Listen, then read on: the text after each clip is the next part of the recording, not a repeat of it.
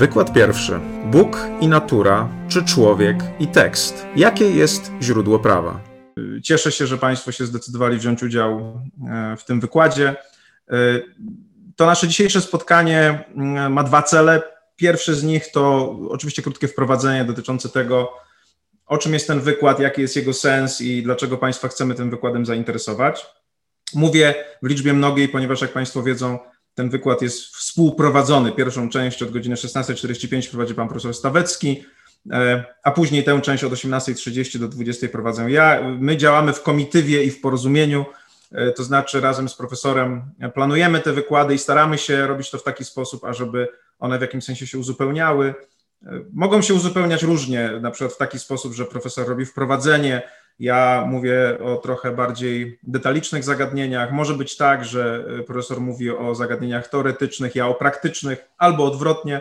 Natomiast chcę, chcę zapewnić, że te wykłady są skoordynowane i że staramy się wspólnie Państwa przez tę tematykę e, wykładów z teorii filozofii prawa prowadzić. E, jak Państwo wiedzą, obaj, znaczy i pan profesor Stawecki i ja, my pracujemy w Katedrze Filozofii Prawa i Nauki o Państwie. E, chociaż od wielu, wielu lat obaj prowadzimy także, czy działamy w praktyce prawniczej, co pozwala nam w jakimś sensie wybierać takie zagadnienia, tak, taką przynajmniej mamy nadzieję, takie zagadnienia teoretyczne i filozoficzne, które dla praktyków mają znaczenie.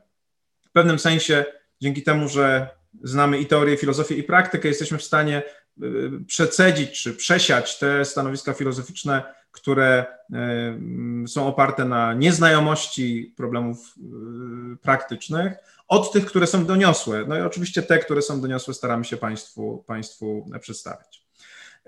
Ja zawsze w czasie pierwszego wykładu robię takie wprowadzenie dotyczące tego, dlaczego my w ogóle uczymy tego, tego przedmiotu. Robię to przy okazji tego wykładu, który jest zatytułowany Współczesne stanowiska w teorii filozofii prawa, który to wykład jest pomyślany jako taka mapa e, całego tego obszaru, którym teoria i filozofia prawa się zajmuje. Czyli robimy w pewnym sensie przegląd takich najważniejszych stanowisk, ale nie na zasadzie y, kronikarza, który chce je, y, nie wiem, uporządkować sobie historycznie, albo kogoś, kto y, traktuje teorię i filozofię prawa, czy w ogóle ideę, nie wiem, jak zbieracz motyli traktuje motyle, no chce ich mieć jak najwięcej. Chodzi nam o to bardziej, czy chodzi mi w tym wykładzie o to, żeby pokazać, że te te zagadnienia, o których y, y, mówimy, one właśnie mają doniosłość, bo to różni ten przedmiot od historii doktryn politycznych i prawnych.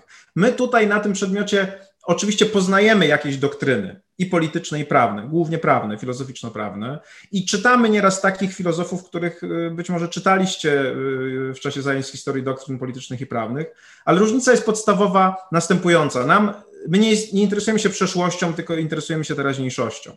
To znaczy, jeżeli chcemy od kogoś wziąć jakieś światło, to po to, żeby oświetlić sobie drogę tu i teraz. Więc jeżeli czytamy świętego Tomasza, czy Radbrucha, czy Ronalda Dworkina, czy Harta, ludzi, którzy już nie żyją od dawna albo od niedawna, to nie czytamy ich tylko i wyłącznie z szacunku, który dla nich mamy, ale dlatego, że oni coś ważnego powiedzieli na temat świata, na temat tego kawałka świata, za który my jesteśmy odpowiedzialni, czyli prawa, e, tego, jak ono działa w społeczeństwie, i uważamy, że to nadal jest ważne. Nawet jeżeli dotyczy to tak odległych postaci jak święty Tomasz Zakwinu. Więc jeżeli się nim interesujemy, to nie dlatego, że był i był geniuszem i zrobił coś ważnego w przeszłości, ale dlatego, że był i był geniuszem, co oznacza, że teraz oświetla nam też drogę, którą, którą idziemy. E, więc ten wykład właśnie tego dotyczy, współczesne stanowiska w teorii filozofii prawa. Natomiast ja go zawsze zaczynam takim wprowadzeniem dotyczącym tego, po co prawnikom filozofia prawa, czy po co w ogóle wam jest, e, wam jest filozofia prawa. Bo e, mam takie zawsze wrażenie, że mm, obecnie istnieje taki ideał wykształcenia, który ma charakter taki technokratyczny czy techniczny, polegający na tym, że no dobrego prawnika wyobrażamy sobie jako osobę, która ma odpowiednią wiedzę i odpowiednie umiejętności, które mają właśnie taki charakter techniczny, w tym znaczeniu, że po pierwsze dobrze rozeznaje się w przepisach i w orzecznictwie i potrafi to zakomunikować, potrafi to przeanalizować, potrafi to zaaplikować do, do jakiejś nowej sytuacji. E, I jego główny, e, główne skupienie kieruje się w stronę, w stronę takich zagadnień, które oczywiście dla tej praktyki, którą chce wykonywać, mają znaczenie. Czyli jest jasne, że prawnikowi jest potrzebna procedura y, cywilna, procedura karna czy procedura administracyjna, no bo od tego jesteśmy. To są, to są te obszary, w których, w których pracujemy. Musi znać prawo prywatne, musi znać prawo zobowiązań, no bo prawnicy zajmują się zobowiązaniami, zajmują się umowami. Musi znać i kodeks karny, i kodeks postępowania karnego, bo jeżeli chce być adwokatem i chce bronić klientów, no to po prostu musi mieć rozeznanie w tym zakresie. Czyli właściwie każdy przedmiot, którego uczycie się na prawie, ma bezpośrednie, można powiedzieć, oczywiste przełożenie na to, dlaczego, jak on może wam być przydatny w praktyce. No z filozofią prawa wydaje się inaczej, no bo na Boga można zadać naprawdę bardzo poważnie to pytanie, po co ludziom, którzy już pracują albo za moment będą pracować, będą zarabiać duże pieniądze, obsługiwać wielki biznes, po co tym ludziom święty Tomasz Zakwin? Albo Radbruch, albo nawet Dworkin czy Hart. E, e, I wydaje mi się, że odpowiedzi są jakby w trzech obszarach, można szukać odpowiedzi na to, na to pytanie.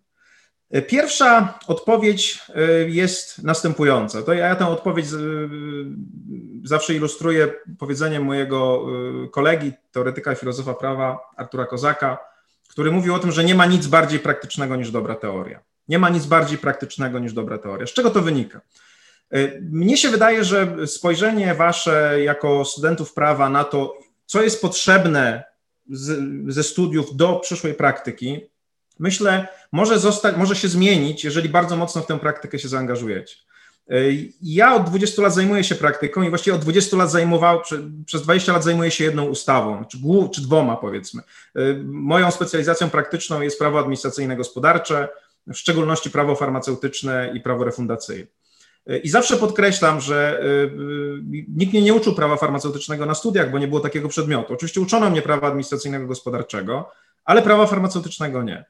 Y, więc jak wyszedłem ze studiów i zacząłem praktykować, no to właściwie musiałem się go nauczyć.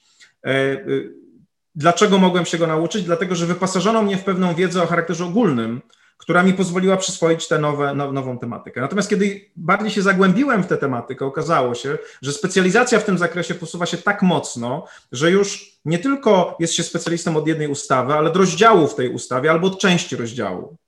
To wynika po prostu z tego, że prawo jest bardzo, bardzo złożone i specjalizacja prawnicza jest bardzo silna, co oznacza, że właściwie stoicie, zajmując się praktyką, zawsze stoicie wobec nieznanego. Znaczy, wobec jakiegoś obszaru, który, który, którego nie jesteście w stanie znać dzięki temu, że skończyliście studia prawnicze.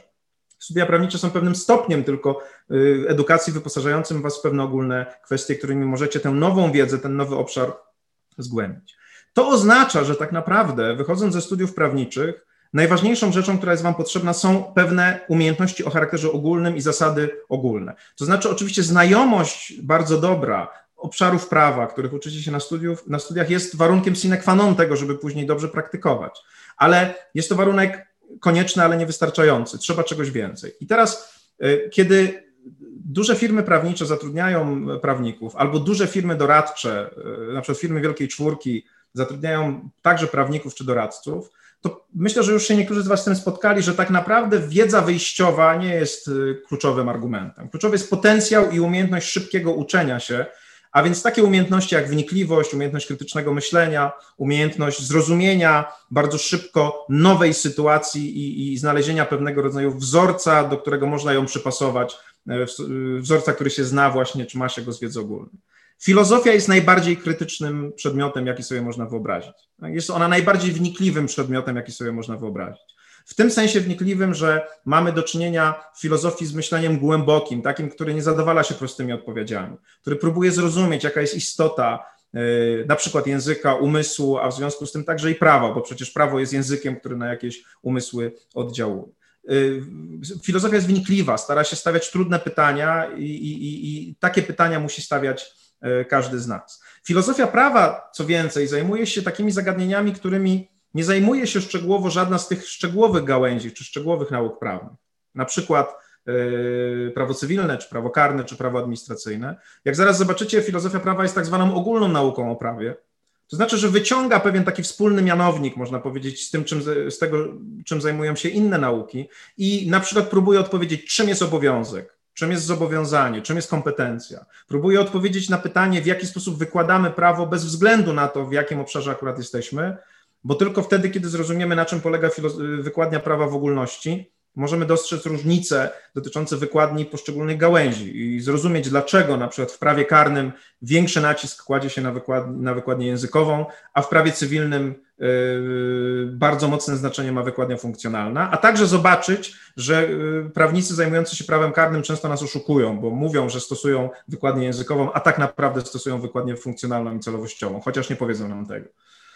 Więc te ogólne kwestie y, są bardzo ważne. My ich uczymy Was dwukrotnie w czasie studiów, bo nasza katedra prowadzi wstęp do prawoznawstwa i filozofię prawa, teorię filozofię prawa, więc jakby otwiera Wasze studia i zamyka po to, żeby najpierw na pierwszym roku wyposażyć Was w pewne pojęcia, które są potrzebne do zgłębiania nauk szczegółowych, a później, żeby podsumować jak gdyby te ogólne, te ogólne zagadnienia. Więc to jest pierwszy moim zdaniem powód, dla którego warto się filozofią prawa zająć kształcenie krytycznego myślenia, analitycznego myślenia, stawiania trudnych pytań, to kształci takie umiejętności, które są absolutnie niezbędne i potem umożliwiają zdobywanie wiedzy w obszarze nowym. Po drugie, y, poznanie tego, co w prawie wspólne, to znaczy właśnie tych zagadnień, które mogły gdzieś umknąć, ponieważ każdy, każda z gałęzi prawa, której się uczyliście, była skupiona na swoim podwórku i w związku z tym może tak bardzo nie skupiała się na kwestiach, które je łączą. Taka jest tendencja generalnie, że nauki szczegółowe e, e, próbują pokazać, że wszystkie mają charakter sui generis, jak to się ładnie mówi, podczas kiedy tak wcale nie jest. One mają wspólny mianownik, no i my się zajmujemy tym wspólnym mianownikiem, czyli właśnie stawiamy pytania o pojęcia wspólne, na przykład o to, czy kompetencja do wydania decyzji administracyjnej y, w jakim sensie jest podobna do zdolności do czynności prawnych? Czy ważność czynności prywatnoprawnej jest w jakimś sensie podobna do, do ważności ustawy czy konstytucyjności ustawy? Czy można powiedzieć, że jest coś, co łączy te dwie sytuacje, to znaczy jakby czy, czy skuteczność y, y, ważnego aktu ustanowienia normy y, ma coś wspólnego między ustanowieniem normy indywidualnej konkretnej w umowie na przykład, czy w testamencie i normy generalnej abstrakcyjnej mm, w ustawie. Okazuje się, że oczywiście ma bardzo dużo wspólnego i warto się pochylić nad tym, y, gdzie, ta, gdzie, ta wspólna, wspólny, gdzie ten wspólny obszar leży. Dobrze, więc to jest ten pierwszy element. Ćwiczenie umiejętności ogólnych i poznawanie pojęć ogólnych. Drugi element to jest aksjologia. Filozofia prawa bardzo dużo czasu poświęca aksjologii. Aksjologii, która dla prawników jest e, pewnym problemem. Ja zawsze zaczynam te wykłady takim cytatem z Amosa Lee, który jest e, twórcą muzyki. E, w życiu prywatnym, niestety, w życiu muzycznym idzie mu świetnie, a w życiu, w życiu prywatnym przeszedł pewną trudną historię, mianowicie rozwód ze swoją żoną, w czasie którego oczywiście spotkał prawników. No i ten kawałek, który Amos Lee śpiewa, ten fragment tutaj, no nie jest zbyt przychylny dla prawników. Tak? Mówi, że pomiędzy zamiataczami ulic i, i, i dealerami narkotyków spotyka prawników, którzy równie dobrze mogliby być rzeźnikami. Wizja prawnika jako rzeźnika, czyli kogoś, kto jest bez skrupułów, kogoś, kto jest nastawiony na sukces, kogoś, kto jest nastawiony na pieniądze, jest powszechną e, wizją. Znaczy, generalnie ludzie nie lubią albo nawet nienawidzą prawników. Uważają, że jesteśmy cwani, że jesteśmy bucowaci, że jesteśmy zarozumiali. I oczywiście jest w tym dużo, jest w tym dużo prawdy. Te cechy nieraz są potrzebne, żeby być prawnikiem, żeby być nie, odpowiednio dynamicznym, żeby być przekonującym, e, żeby być charyzmatycznym. No te cechy, cechy są po prostu potrzebne. Natomiast nie możemy być rzeźnikami. Na pewno e, prawo jest zbudowane na solidnym fundamencie aksjologicznym, i nasze doświadczenie prawników, którzy no, są trochę starsi od Was i idą tą drogą mm, trochę, trochę, trochę dłużej, jest takie, że pogarda dla wartości w prawie jest bardzo krótkoterminowa. Znaczy, oczywiście da się pewnie, nie wiem, zrobić deal z pominięciem wartości i zarobić jakieś pieniądze i może nawet zapomnieć o tym, że to było e, nie fair na przykład albo było aksjologicznie wątpliwe ale po pierwsze te wyrzuty sumienia pewnie w ludziach zazwyczaj zostają, a po drugie to jest naprawdę krótkoterminowe. E, relacja dobrego prawnika i ze swoimi klientami, i ze społeczeństwem musi być zbudowana jednak na pewnym jakimś takim statusie, powiedziałbym, moralnym.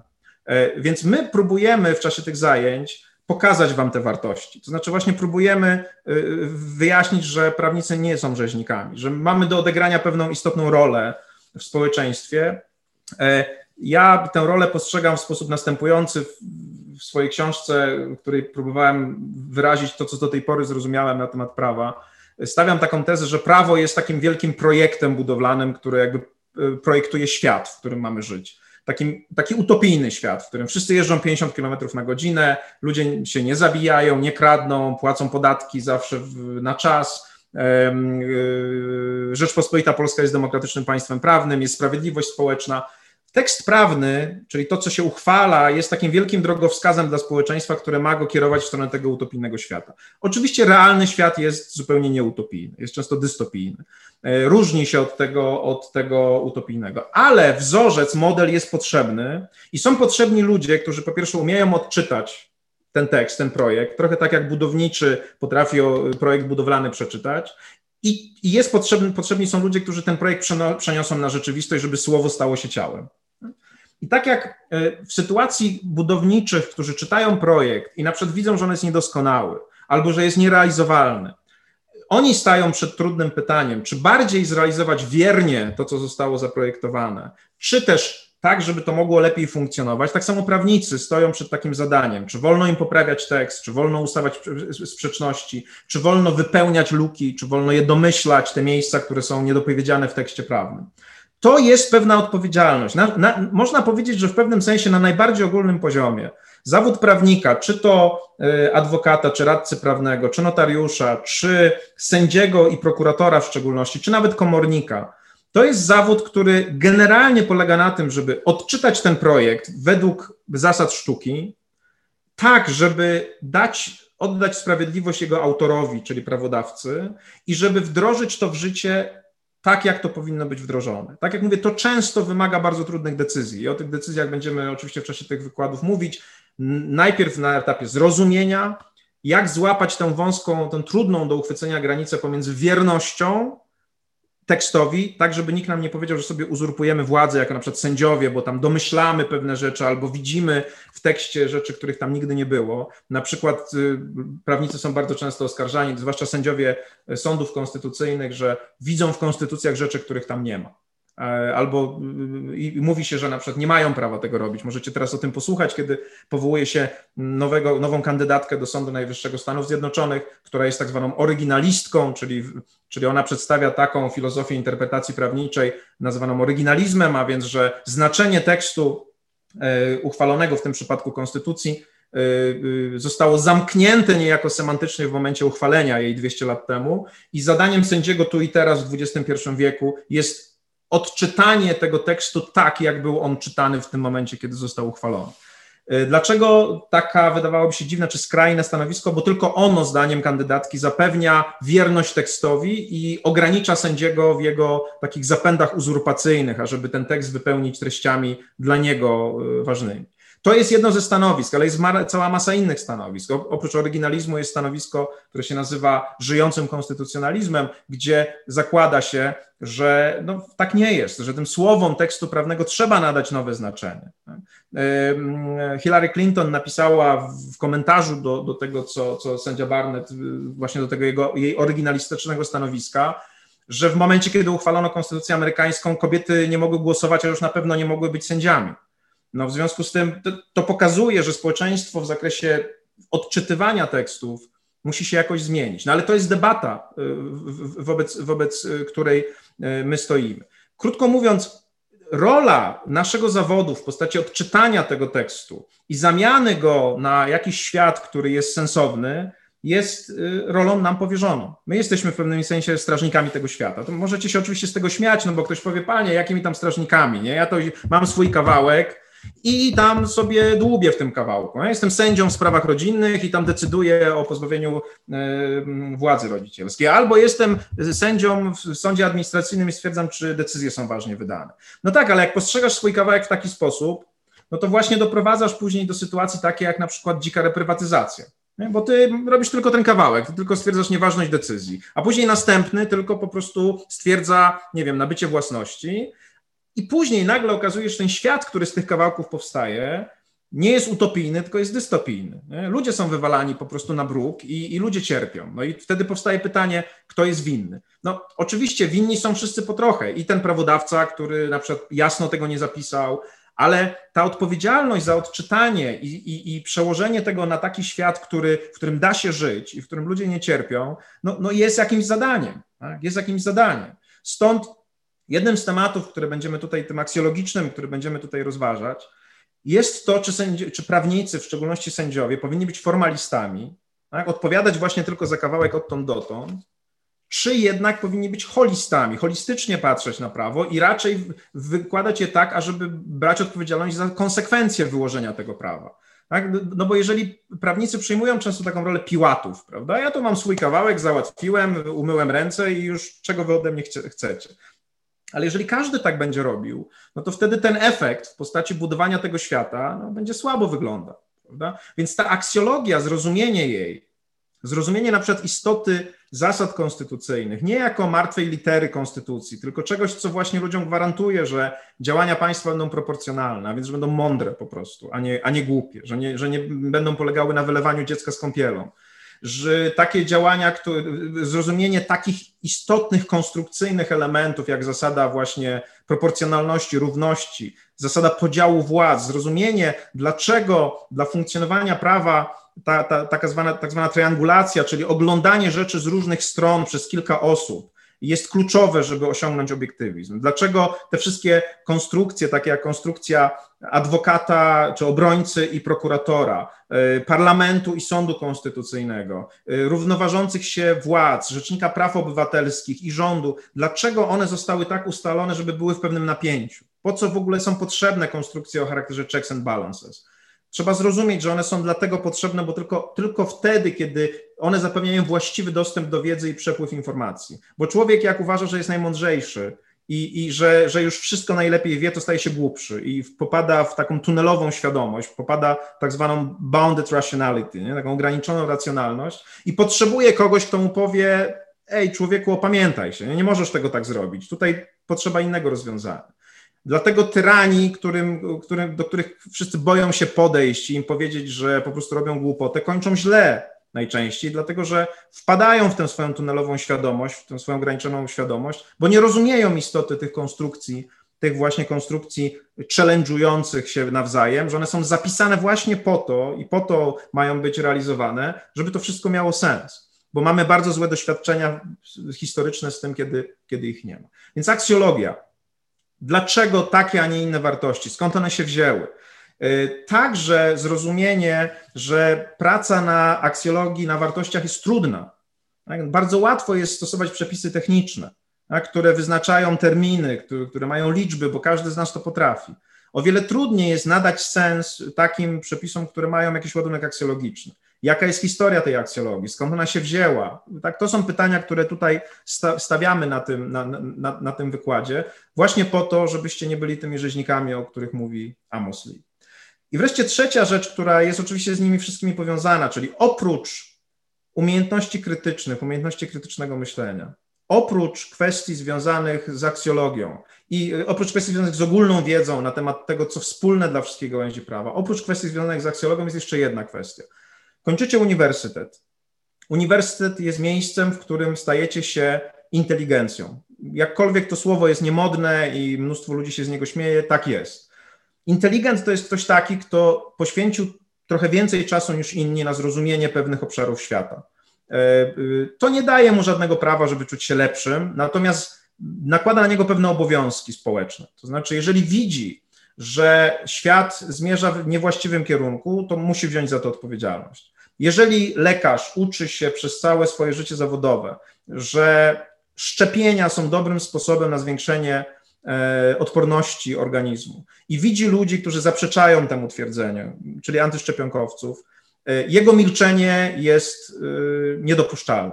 Po to właśnie społeczeństwo go wykształciło, żeby on był takim piewcą nieraz złej informacji dla tych ludzi, mianowicie informacji, że są w głębokim błędzie, który może doprowadzić do nieszczęścia.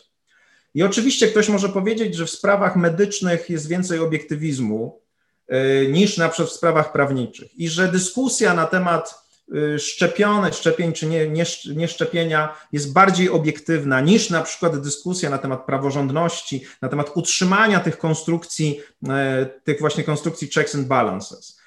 Chociaż zwróćcie uwagę, że nawet w przypadku wydawałoby się tak oczywistej rzeczy jak szczepionki, już się zaczyna mówić o tym, że są dwa równoważne stanowiska tak? lekarzy i antyszczepionkowców. Za chwilę pewnie będą dwa równoważne stanowiska w przypadku płaskoziemców też. prawda? Więc oczywiście ktoś może powiedzieć, proszę pana, to jest medycyna, to jest geografia, to wiadomo, po której stronie jest prawda. A w prawie to nie wiadomo. No otóż wiadomo jedną rzecz. Pewne mechanizmy zapewniają pokój i dobrobyt, inne prowadzą do wojny i do nieszczęścia i do śmierci. I niestety jest tak, historycznie, że sędziowie nigdy w żadnym kraju nie dokonali puczu. I nigdy sędziowie nie zamordowali dziesiątek tysięcy ludzi. A tyrani to zrobili i hunty wojskowe to zrobiły. Nie da się pokazać państwa, które bardzo mocno skrzywdziło swoich obywateli tym, że miało podział władz. A da się pokazać państwa, które skrzywdziły bardzo mocno swoich obywateli, dlatego że były oparte na y, władzy dyktatora. I to nie wynika z tego, że po prostu, nie wiem, miały szczęście. Nie, są dowody naukowe w naszej dziedzinie, że takie konstrukcje, które zapewniają przepływ informacji, oparte na wolności słowa, na wymianie, na tym właśnie challenge'owaniu się, czyli na tym, że jeżeli władza coś robi, to musi się tłumaczyć przed y, trze trzecią władzą, sędziami, przed czwartą władzą, mediami. To jest sytuacja, która powoduje, że lepiej takie państwo instytucjonalnie funkcjonuje. Dlatego, że jest bardziej to wszystko przejrzyste, jest więcej osób, które mogą się pochylić nad pewnymi kwestiami i pewnych rzeczy zrobić się nie da. Nie jest przypadkiem, że systemy totalitarne, które likwidują te, te systemy checks and balances, jednocześnie wprowadzają cenzurę i jednocześnie wprowadzają y, y, utrudnienie przepływu informacji w, w przestrzeni publicznej. To są rzeczy, które zawsze idą ze sobą, bo y, państwo oparte na na, na, na autokratyzmie jest zawsze oparte na ograniczeniu dostępu do informacji, bo informacja prowadzi najczęściej do oporu i do rewolucji, a tego dyktator nie chce. Więc to, to, to są rzeczy, które jeżeli je się zgłębi naprawdę mocno, to one niewiele się różnią w sensie obiektywizmu od kwestii szczepionek. Uwierzcie mi, naprawdę tak jest. I, i nikt, kto naprawdę przegląd, przeglądnie chociażby historię rozwoju tych konstrukcji instytucjonalnych, nie powie, że prawda leży po środku. Prawda leży tam, gdzie leży. Tak? I wiemy historycznie, które z tych systemów działały lepiej, a które działały gorzej. I stąd naszą odpowiedzialnością jest przynajmniej ostrzegać. Tak? Przynajmniej ostrzegać. Tak jak lekarze muszą to robić w przypadku, kiedy widzą, że społeczeństwo zmierza w niewłaściwą stronę, my także musimy to robić. Yy, oczywiście ktoś może powiedzieć, że to jest polityka, że, że może prawnicy nie powinni się w tej kwestii wypowiadać.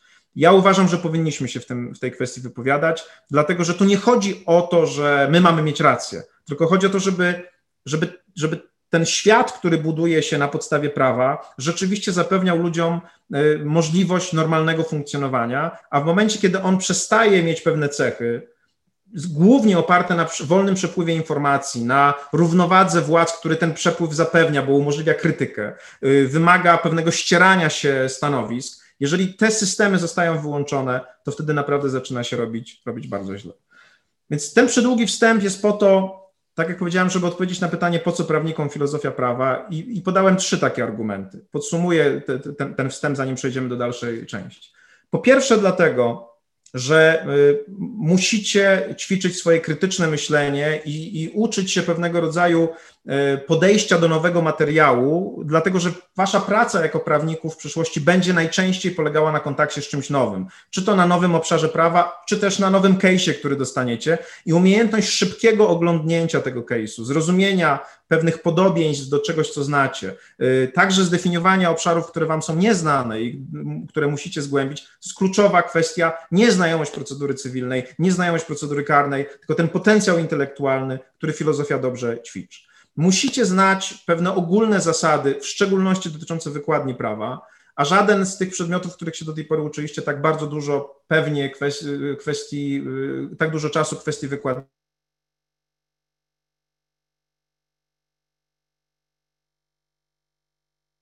prawa nie, nie poświęca. Także musicie rozumieć pewne pod te ogólne uprawnienie, które funkcjonują w, obszarze, w obszarach prawa. Kwestia to aksjologia. Żebyście nie byli żnikami, musicie dogłębniej, bardziej zrozumieć, na czym, na jakim, na jakim aksjologicznym e, obszarze e, się poruszamy i jakie są podstawy aksjologiczne naszego, naszego zawodu i tych wartości i tych, tego, tego projektu, tego utopijnego świata, który prawo próbuje w życie wprowadzić. I wreszcie wasza odpowiedzialność społeczna jako ludzi, którzy za pieniądze społeczeństwa się wykształcili, uzyskali pewną wiedzę w jakimś obszarze to jest odpowiedzialność inteligentów, inteligencji, czyli grupy społecznej, która jest odpowiedzialna za, za to, żeby przestrzegać, żeby widzieć, że sprawy zmierzają w złym kierunku, jeżeli zmierzają, i żeby tłumaczyć najprościej, jak się to da, e, ludziom, że tak jest po prostu źle, że to do niczego dobrego nie doprowadzi. Tak jak budowniczy, który dostaje projekt i widzi, że on jest zły i że jeżeli zbuduje według tego projektu, to ten dom się zawali, ma obowiązek przekonywać inwestora, że to nie jest dobry pomysł. Tak samo wy macie taki obowiązek, każdy z nas ma taki obowiązek, e, bo taką odpowiedzialność niesie ze sobą trochę większa wiedza w obszarze, w którym udało się ją w którym udało się ją zdobyć. Czy na tym etapie są może jakieś pytania dotyczące tych, ja wiem, że są ogólne kwestie, ale może ktoś z Was chce, nie wiem, coś powiedzieć albo skomentować, albo o coś dopytać, może coś nie było jasne w tym wprowadzeniu, które przedstawiłem.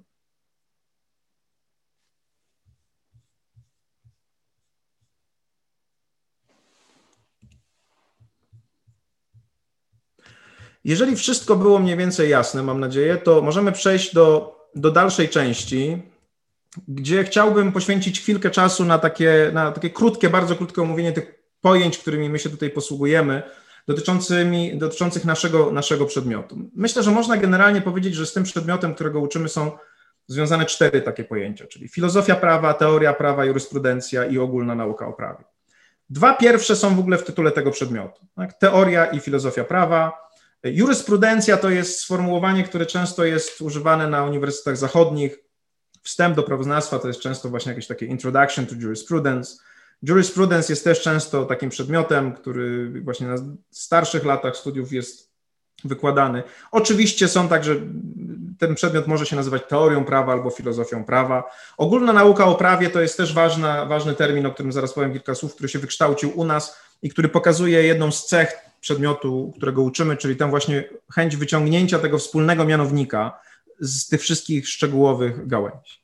Jak rozróżnić te, te, te, te terminy, które są generalnie synonimami, no ale jak to z synonimami jest, one mają pewnego rodzaju, można powiedzieć, taki, taki smaczek znaczeniowy, czy pewnego rodzaju niuans znaczeniowy, który warto, warto e, znać.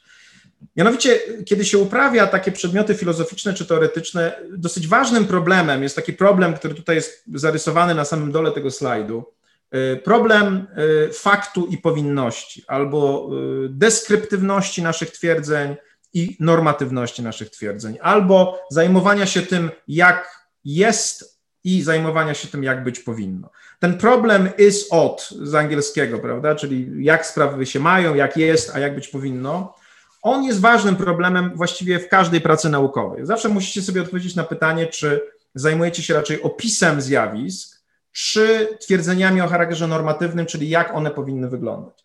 I oczywiście są takie obszary nauki, które w sposób szczególny zajmują się tym obszarem is, obszarem tego, jak jest. Można powiedzieć, że no nie fizyka czy nauki ścisłe generalnie opisują świat.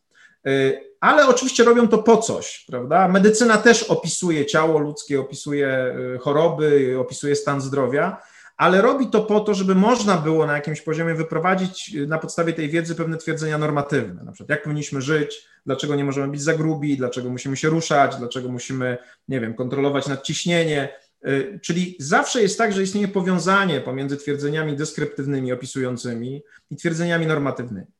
I teraz filozofia prawa jest takim, ma taki niuans znaczeniowy, że, że głównie zajmuje się tymi wartościami i aksjologią, czyli ona jako, jako, dział, jako dział naszej wiedzy zajmuje się tym obszarem od, tym jak być powinno. Czyli ona jest zaangażowana filozoficznie, ona analizuje wartości, więc w tym naszym, w tej naszej, w tej triadzie, o której mówiłem na początku, czyli ogólne pojęcia, aksjologia i odpowiedzialność za społeczeństwo, ona generalnie kształtuje się, koncentruje się na tej aksjologii i oczywiście z niej, z tej aksjologii wyprowadza się pewne wnioski dla tego, jak społeczeństwo powinno e, funkcjonować. Z kolei teoria prawa ma, do siebie, ma to do siebie, że jest taka, jak to się nieraz mówi, afilozoficzna, analityczna i w tym problemie is od się bardziej koncentruje na zagadnieniach e, tego, tych opisowych. Na przykład może starać się opisywać pewną praktykę rozumowań prawniczych, argumentacji prawniczych, także tego, jak przebiega wykładnia.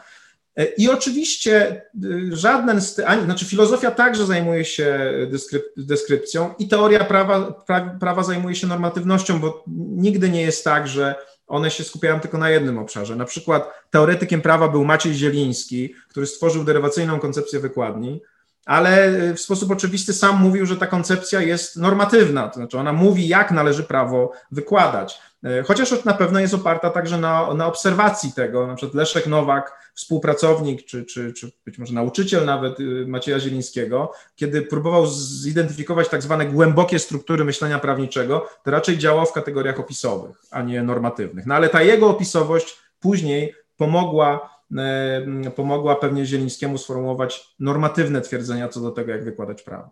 Ten podział na teorię i filozofię prawa jest trochę związany z naszą historią. Mianowicie przed wojną w Polsce y, te katedry, którymi, w których my teraz pracujemy, to były generalnie katedry filozofii prawa.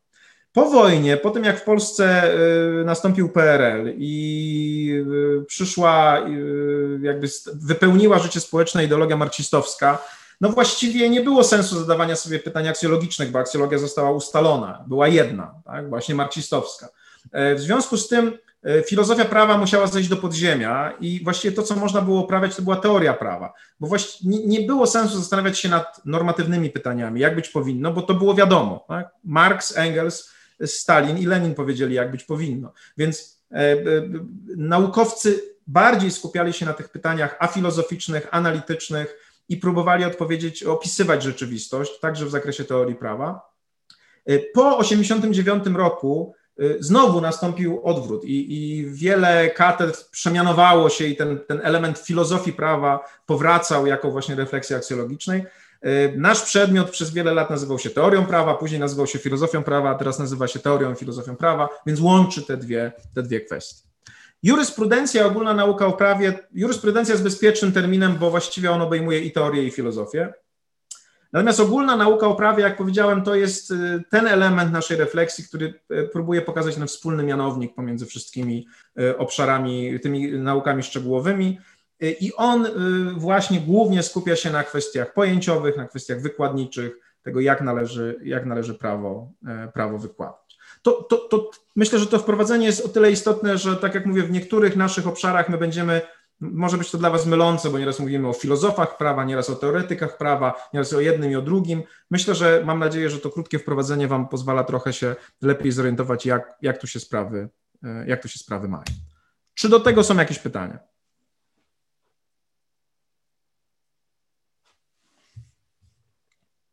Jeżeli nie ma, to przejdziemy teraz do, do głównej części tego wykładu.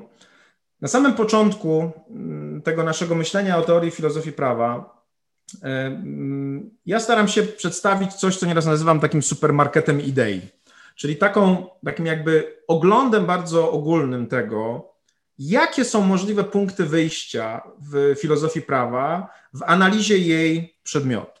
Bo filozofia jest oczywiście nauką szerszą niż, niż, niż y, ten jej kawałek, który zajmuje się prawem, ale za każdym razem ona y, y, zajmuje się jakimś obszarem, no co, który musi zdefiniować i musi jakoś do niego podejść.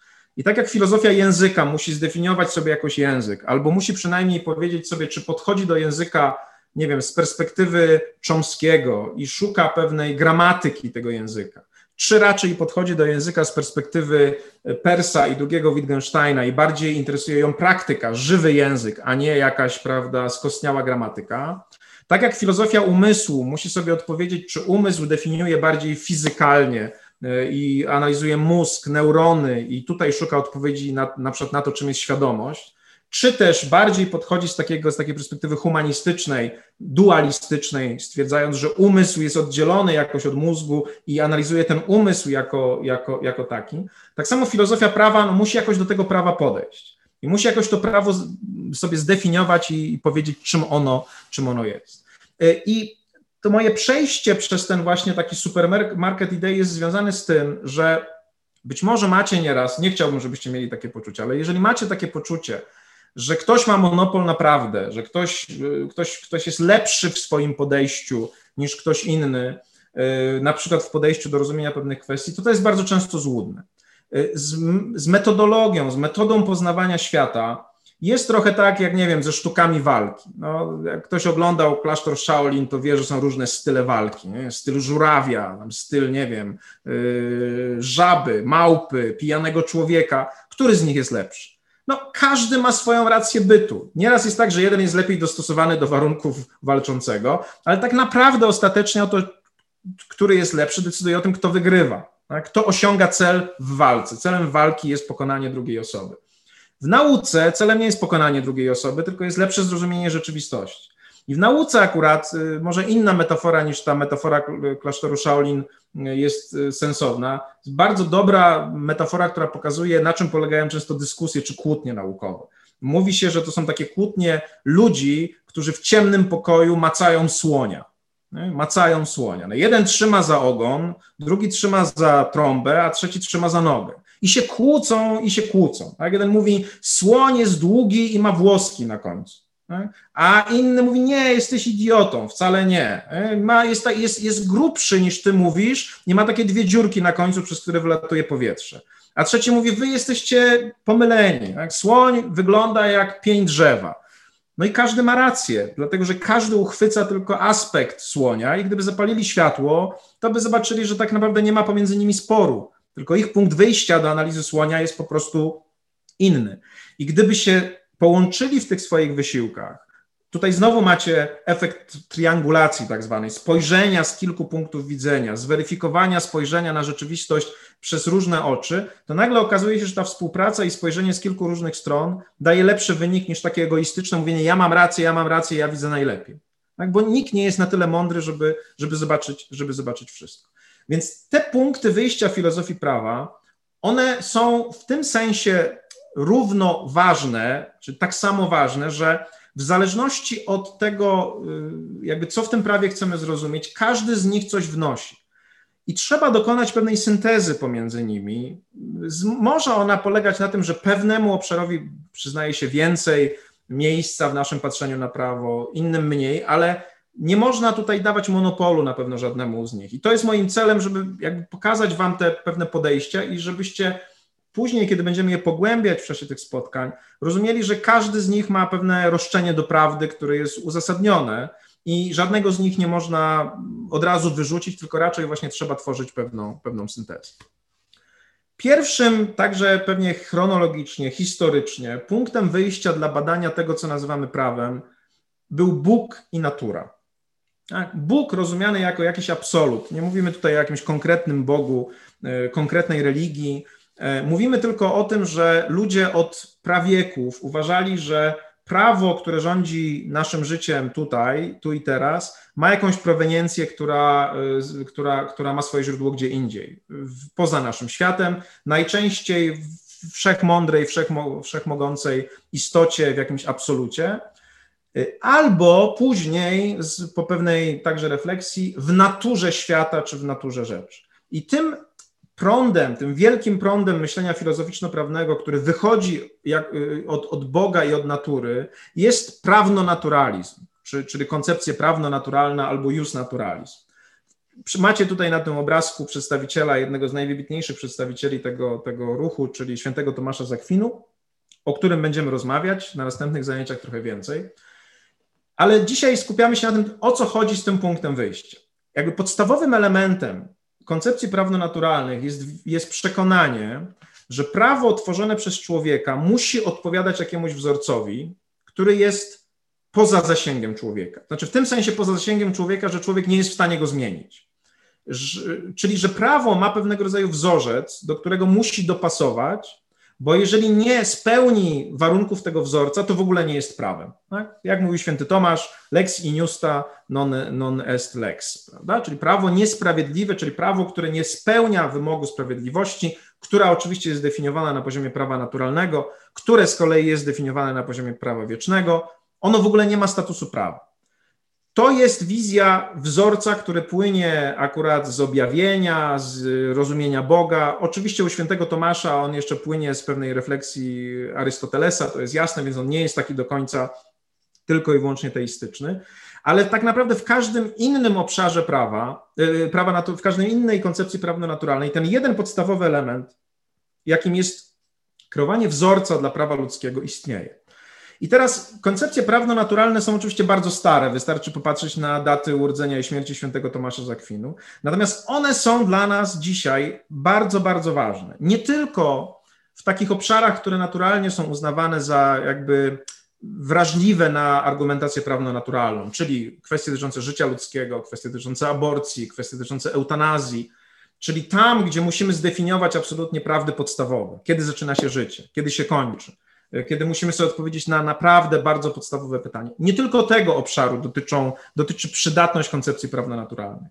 Koncepcje prawno-naturalne z tym modelem wzorzec, prawo, które musi spełnić y, ten wzorzec, tak naprawdę daje nam bardzo ciekawe narzędzia do wszelkiego badania zgodności hierarchicznej prawa.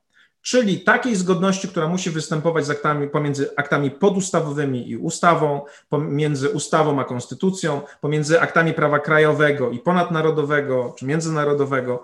Zobaczycie, jak będziemy dyskutować zagadnienie e, determinacją, które właśnie jest tym takim zagadnieniem relacji pomiędzy normami wyższego rzędu i niższego rzędu, będziemy je opierać na koncepcji świętego Tomasza, nagle okaże się, że to, te same pytania, które sobie zadawał święty Tomasz, na temat tego, na ile prawo ludzkie jest zgodne z prawem natury i jak ta zgodność jest badana, one zupełnie bez odniesienia do Boga i prawda, do teologii są konstrukcyjnie tak samo stawiane co do relacji związków pomiędzy ustawą i konstytucją, czy aktem prawa krajowego i, i, i międzynarodowego. Okazuje się, że oczywiście, że dzięki świętemu Tomaszowi wiemy, że tu nie chodzi o zgodność literalną, że tu nie chodzi o zgodność semantyczną, tylko chodzi o zgodność funkcjonalną. Chodzi o to, na ile te wartości, które przechodzą niżej, realizują te wartości, które są wyżej.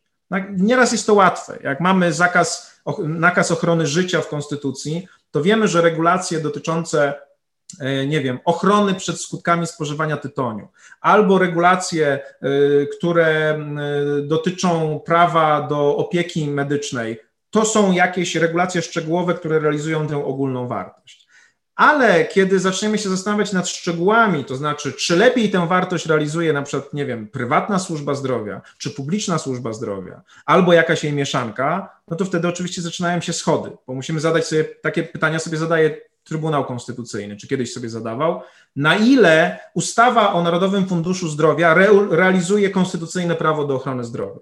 I jak przeanalizujemy to wszystko, to zobaczymy, że tam jest mnóstwo myślenia funkcjonalnego, opartym, opartego właśnie na koncepcji determinacji świętego Tomasza. Tu będziecie widzieli, że rzeczy, które ten człowiek 800 lat temu zrozumiał, dalej są dla nas ważne, więc nie, nie traktujemy go jako zabytek, tylko traktujemy go jako geniusza, który nam rzucił światło na rzeczy, które my dzięki temu możemy, możemy też zrozumieć. Jeżeli chodzi o koncepcje prawno-naturalne, to one, jak wiele koncepcji w życiu ludzkim, one funkcjonowały w takiej trochę sinusoidzie. To znaczy, mieliśmy do czynienia oczywiście z ich dominacją przez długą część naszej historii, ale wraz z momentem, w którym autorytet Kościoła katolickiego zaczął być kwestionowany, czyli już można powiedzieć od reformacji, ale w szczególności po wojnie 30-letniej, kiedy jakby już było jasne, że już nie ma jednego autorytetu, że co, jak, co najmniej są różne źródła autorytetów, prawda, że jest właśnie i katolicyzm, jest protestantyzm, więc już udało się w pewnym sensie podminować tę jedność autorytetu, monopol autorytetu. Mamy rozwój nauki, wchodzimy w nowoczesność, w modernizm z wiarą w ludzki rozum i dochodzimy do momentu, który jest dosyć kluczowy w rozwoju historii prawa i także rozwoju historii Europy, czyli do Wielkiej Rewolucji Francuskiej, która tak naprawdę ostatecznie zadaje cios takiemu państwu, które e, no jakby ciągle musi się liczyć z kwestiami związanymi z wiarą, z religią e, i, i, i musi przejmować się tym, czy te wartości, które ono promuje, jest, są zgodne z tymi wartościami wynikającymi z objawienia, no bo Wielka Rewolucja Francuska przynosi są nowe wartości, przynosi świeckie wartości, wolność, równość i braterstwo. I potrzeba jakiegoś mechanizmu, który je wprowadzi w życie. To już nie może być mechanizm, który jest oparty na koncepcjach prawno-naturalnych, no bo trzeba zmienić świat, tak? Inaczej. Wydaje się już ludziom, że trzeba zmienić go w innym kierunku. Więc powstają pierwsze konstytucje i w wieku XIX rozwija się pozytywizm prawniczy, który jest wielkim takim rywalem koncepcji prawno-naturalnych. Zaraz do niego przejdziemy. Bo jest on potrzebny jako ludzkie narzędzie wprowadzenia pewnych nowych wartości, takie ludzkie narzędzie, które się nie ogląda na wartości ponadludzkie.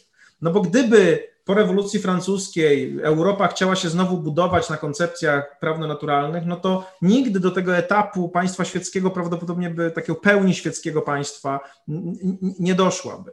Więc te idee pozytywistyczne, czyli myślenie, że prawo nie pochodzi od Boga albo z natury, tylko jest wytworem człowieka, one na początku wydawały się bardzo wartościowe. Takie myślenie dotyczące tego, że prawo, że człowiek swoim rozumem jest w stanie opanować rzeczywistość i jest w stanie poprowadzić ludzkość we właściwym kierunku, y, dominowało przez wiek XIX, później mamy przecież rewolucję przemysłową, która powoduje, że ludzie coraz mocniej się, silniej się czują jako panowie świata. No i nagle dochodzimy do roku 1933, Hitler przejmuje władzę, zaczyna się nazizm w Niemczech, potem zaczyna się II wojna światowa i cały świat się zawala. Filozofowie bardzo często mówią, że świat, się, świat modernizmu, świat tej nowoczesności, tej wiary w rozum człowieka kończy się w Auschwitz. Auschwitz tutaj nie występuje tylko i wyłącznie jako nazwa obozu koncentracyjnego, jak pewien symbol upadku i pychy człowieka, który myślał, że jest w stanie sobie zorganizować świat y, bez wartości na podstawie swojego przekonania, na podstawie swojej, swojego przekonania co do tego, co jest dobre, na podstawie takiej racjonalności technicznej, sprawności, która nie potrzebuje aksjologii, nie potrzebuje wartości. Ten upadek, o którym będziemy rozmawiali, bo on jest ciągle bardzo ważny dla tego, co się stało z prawem po II wojnie światowej, a więc też na przykład co się stało z naszym prawem, w jakim kierunku ono idzie, będziemy bardzo często do niego wracali. Znaczy, ten Auschwitz był końcem pewnego świata, ale też początkiem, bo wiele y, zmian w tym, jak podchodzimy do prawa, jak urządzamy życie społeczne, jest ciągle efektem właśnie tej, tej największej porażki ludzkości, której doświadczyliśmy. I potem, po II wojnie światowej, w związku z tym prawnicy i, i, ludzie, którzy zajmują się filozofią prawa, no stoją według, wobec, wobec bardzo dużego problemu, bo okazuje się, że ten pozytywizm, który jest oparty na prawie wyłącznie ludzkim, który nie, nie, jakby nie musi doszusować do jakiejś wartości, się kompletnie skompromitował.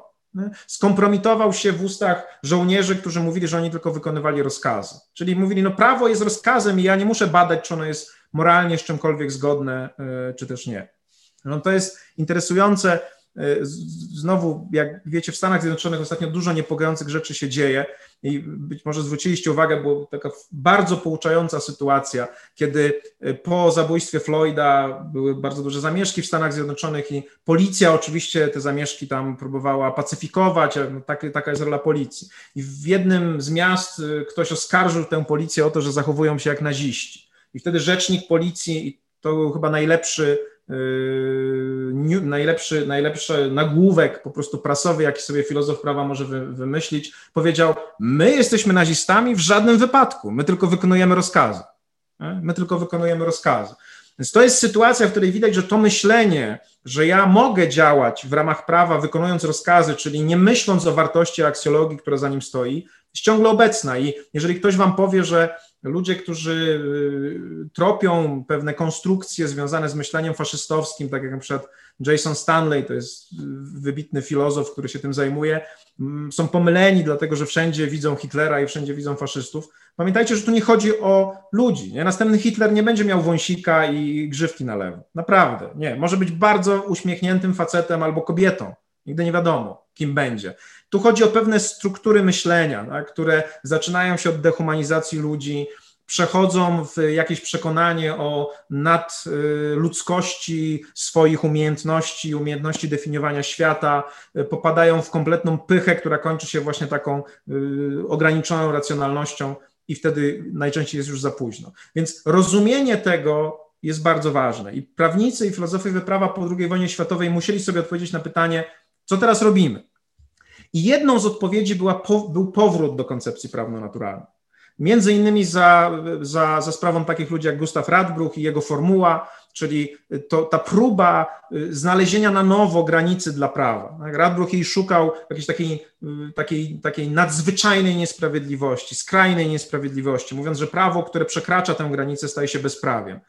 Oczywiście powstaje wielkie pytanie, jak zdefiniować tę granicę, ale po to właśnie będziemy czytali Radbrucha, żeby zrozumieć, dlaczego w każdym porządku prawnym mamy to napięcie pomiędzy takimi wartościami formalnymi, jak y, skuteczność prawa, jak bezpieczeństwo prawne, stabilność i wartościami takimi jak sprawiedliwość. Będziemy dyskutowali taki trójkąt radbruchowski, y, jakie instytucje prawa próbują sobie radzić właśnie z tymi zagadnieniami, które z nich bardziej promują sprawiedliwość, y, które z nich bardziej promują pewność prawa, a które skuteczność. Co się dzieje w momencie wprowadzenia stanów nadzwyczajnych? Tak? Skuteczność staje się ważniejsza często od sprawiedliwości i pewności, ale z kolei nieraz w takich konstrukcjach jak przedawnienie E, bardziej uważamy, że pewność i stabilność stosunków prawnych jest ważniejsza niż sprawiedliwość, no bo przedawnienie jest w pewnym sensie niesprawiedliwe. No dlaczego ktoś, kto po prostu nie jest właścicielem, ma się stać właścicielem, prawda? Nie, przepraszam, zasiedzenie. Przedawnienie w tym, dlaczego ktoś, kto popełnił przestępstwo, ma za nie nie odpowiedzieć. Tak? Zasiedzenie i przedawnienie to są dwie takie instytucje, które często się dyskutuje jako właśnie, żeby pokazać wyższość stabilności prawa, takiej wartości w trójkącie radbruchowskim nad sprawiedliwością. Tak? Dlaczego tak ma być, że ze względów formalnych ktoś, kto nie był właścicielem, staje się właścicielem, ktoś, kto był przestępcą, nie może być skara, skazany. To, to, są sytuacje właśnie, w których my zaczynamy dyskutować te, te, nowe, te nowe koncepcje prawne naturalne. Wraz z powrotem do nich pojawia się, pojawia się mnóstwo zmian w naszej w myśleniu o prawie. Pojawiają, wzmacnia się siłę konstytucji wprowadza się sądy konstytucyjne z, z większymi uprawnieniami, po to, żeby one właśnie mm, mogły mm, trochę mo modyfikować niedoskonałości demokracji, żeby mogły stanowić e, przeciwwagę dla większości, kiedy ta większość chce zrobić coś złego mniejszości, bo e, nazizm i Auschwitz to jest symbol właśnie sytuacji, w której większość wyizolowała i zabija, zabiła mniejszość tak naprawdę. Więc mamy tutaj powrót do znowu tego szukania wzorca, jakiejś granicy. I oczywiście to już nie jest czas, to nie jest XIII wiek, gdzie można sobie powiedzieć, że prawda objawiona w Piśmie Świętym stanowi taką, taką granicę. Próbuje się trochę zeświadczyć, można powiedzieć, te wartości, właśnie wprowadzając je do konstytucji, wprowadzając je do prawa międzynarodowego na poziom konwencji, wprowadzając je w prawo instytucji międzynarodowych, takich jak Unia Europejska, ale cała konstrukcja ich wpływu na to prawo tworzone lokalnie, jak powiedziałem, mechanicznie jest bardzo podobna do tego, o czym mówił święty Tomasz Zakwinu. Y, zgodność, niezgodność, implementacja prawa y, unijnego w krajach członkowskich to są wszystko pytania z zakresu tego, jak pewne ogólne wartości, ogólne standardy mają się przełożyć na standardy bardziej precyzyjne. I tutaj zagadnienia związane z, prawem, z koncepcjami prawno-naturalnymi są są bardzo, bardzo istotne. Więc prawno-naturalizm jest wychodzący od Boga i natury, świata, który próbuje sformułować wartości będące testem dla prawa ludzkiego. To jest pierwszy punkt wyjścia, jeden z najważniejszych i historycznie, i współcześnie. Y, chociaż współcześnie z tego Boga i natury, tak jak mówię, została, zostały nam konstytucje, konwencje i prawo międzynarodowe, y, y, chociaż w niektórych koncepcjach, o których będę mówił w końcowej części tych wykładów, są takie koncepcje ewolucyjne czy biologiczne y, prawa, tam zauważymy, że jest, są bardzo ciekawe spostrzeżenia dotyczące tego, że istnieją jakby ewolucyjnie czy biologicznie uwarunkowane pewne konstrukcje, które są jakby, jakby wy, które muszą się pojawić w, w prawie, bo jeżeli się nie pojawią, to to prawo nie jest w stanie zapewnić benefitów społeczeństwu, które, którego to społeczeństwo oczekuje. Nie jest w stanie zapewnić przyszłości tego społeczeństwa. E, to na przykład u Lona Fullera i u jego koncepcji wewnętrznej moralności prawa jest bardzo widoczne, gdzie Fuller, który można powiedzieć był takim amerykańskim, nie wiem, szpunarem, nie był wcale, nie wiem, jakimś strasznie, nie wiem, jakimś kaznodzieją, mówi, jest moralność zewnętrzna wobec prawa, o której mówi święty Tomasz, ale jest też wewnętrzna moralność prawa. E, na przykład zakaz retroaktywności nie jest po prostu czymś, co można sobie wybrać. Po prostu prawo, które jest retroaktywne, nie ma możliwości sterowania ludzkimi zachowaniami. Prawo, które jest sprzeczne, nie da się zrealizować w rzeczywistości. Bo jeżeli prawo mówi zrób A i nie rób A, no to nie da się tak zmienić świata, bo sprzeczność nie może się ontologicznie zrealizować w świecie. Więc, rad, więc Fuller na przykład pokazuje nam, że są pewne wymogi w prawie, których nie sposób pominąć. Konstytucje nieraz mówią o tym, że jest pewna ich taka, taka część, która jest absolutnie niezmienialna. Będziemy dyskutowali o tym, czy na przykład podział władz, jest takim elementem. To znaczy, czy on niejako ewolucyjnie, biologicznie jest potrzebny, żeby prawo mogło funkcjonować. Czy można sobie wyobrazić sensownie funkcjonujące prawo bez podziału władz? Y, moja odpowiedź jest negatywna i będę starał Was się przekonać, że to właśnie nie jest wymysł, tylko że historycznie, ewolucyjnie i naukowo ten element tego wzajemnego ścierania się poglądów jest po prostu jednym z największych odkryć. Tak jak szczepionki są odkryciem dla medycyny ważnym, tak samo podział władz rozumiany jako rzeczywiste ścieranie się równych partnerów w zakresie kreowania polityki i tego, jak się społeczeństwo ma zmieniać, to jest jeden z kluczowych elementów, który, który, bez którego po prostu prawo nie jest w stanie sensownie, sensownie funkcjonować. Drugim takim punktem wyjścia, który jest charakterystyczny już nie dla prawa naturalnego, ale dla pozytywizmu, jest punkt wyjścia, jakim jest człowiek, ale człowiek rozumiany jako suweren. I ten punkt wyjścia jest charakterystyczny dla tego pozytywizmu, który nieraz nazywamy pozytywizmem twardym albo pozytywizmem pierwotnym. Głównie XIX-wieczna koncepcja, która właśnie mówi: zapomnijmy o Bogu, zapomnijmy o naturze, mamy społeczeństwo do zbudowania, trzeba wdrożyć w życie nowe wartości. Wybierzmy, jest ktoś w tym społeczeństwie, kto wie, jak to zrobić, jest on suwerenem, e, niech on to robi. Tak? Człowiek jako suweren, to, to co widzicie tutaj, to jest okładka o Lewiatana Tomasza, Tomasza Hobbesa, czyli książki, która w pewnym sensie pokazywała siłę państwa i przedstawiała pewną wiarę w to, że silne państwo jest w stanie zorganizować rzeczywistość nam tak, żeby można było w niej żyć w dobrobycie e, i pokoju, ale takim pozytywistą w tym rozumieniu twardym był Jeremy Bentham, także jego rozważania na temat prawa, które są ciągle obecne w naszym myśleniu współczesnym. Ja na przykład ostatnio z wielkim zdziwieniem zauważyłem, że Wiele elementów w derywacyjnej koncepcji wykładni profesora Zielińskiego jest zaczerpniętych od Bentama, y, być może nawet nieświadomo, że ten człowiek dalej, e, dalej wpływa na nasze życie, ale głównym teoretykiem czy filozofem, którego tutaj będziemy omawiać, będzie John Austin. To John Austin jest, jest autorem tej koncepcji pozytywizmu twardego, definiującego prawo jako rozkaz suwerena zabezpieczony sankcją. Rozkaz suwerena zabezpieczony sankcją. Można powiedzieć, że Johnem Austinem mówili naziści, którzy w Norymberdze próbowali przekonać wszystkich, że oni wykonywali tylko rozkazy, a więc byli zgodni z prawem. Oczywiście John Austin nie jest temu winien, ale to on stworzył koncepcję, w której mówi, że w społeczeństwie jest suweren, czyli osoba lub grupa osób, wobec których wszyscy mają nawyk posłuszeństwa, a te osoby nie mają nawyku posłuszeństwa wobec innych te osoby no, to są jacyś liderzy, charyzmatyczni wodzowie, królowie, prezydenci, y, parlamenty, albo suweren rozumiany już w taki demokratyczny y, sposób, mają prawo decydować o tym, czym jest prawo, czym jest prawo i, i są ponad prawem. Y, I oczywiście, jak ktoś mówi, że suweren jest ponad prawem, to to nam się od razu źle kojarzy, prawda? Bo jest to niepraworządne, bo w koncepcji praworządności to, to prawo jest nad wszystkimi, prawo rządzi, a nie ludzie ale ta koncepcja suwerena, ona jest obecna też współcześnie. Y, myślę, że nie ma żadnej wątpliwości, że uważamy suwerena demokratycznego za takiego, który może prawo sobie dowolnie zmienić. A gdyby nagle ktoś uzyskał w Polsce super większość konstytucyjną, to myślę, że tak jak tutaj siedzimy, powiedzielibyśmy sobie, tak, ta większość superkonstytucyjna może zmienić prawo dowolnie właściwie. Tak? No i, i, i, jeżeli tak mówimy, no to będziemy pozytywistami. Jeżeli ktoś powie, nie, nie, nie, poczekajcie chwilę, wszystkiego nie może zrobić tak? Nie może zrobić wszystkiego, są jakieś granice. Na przykład ktoś wyjdzie i powie, no ale podział władz musi pozostać, nie? dlatego że to jest system, który zapewnia przeżywalność y, prawa i, i, i jego, pozwala mu rozwiązywać y, lepiej problemy społeczne. Albo ktoś powie, no słuchajcie, ale ochrona życia to musi pozostać, no bo jak nie będzie ochrony życia, no to co to w ogóle jest za prawo?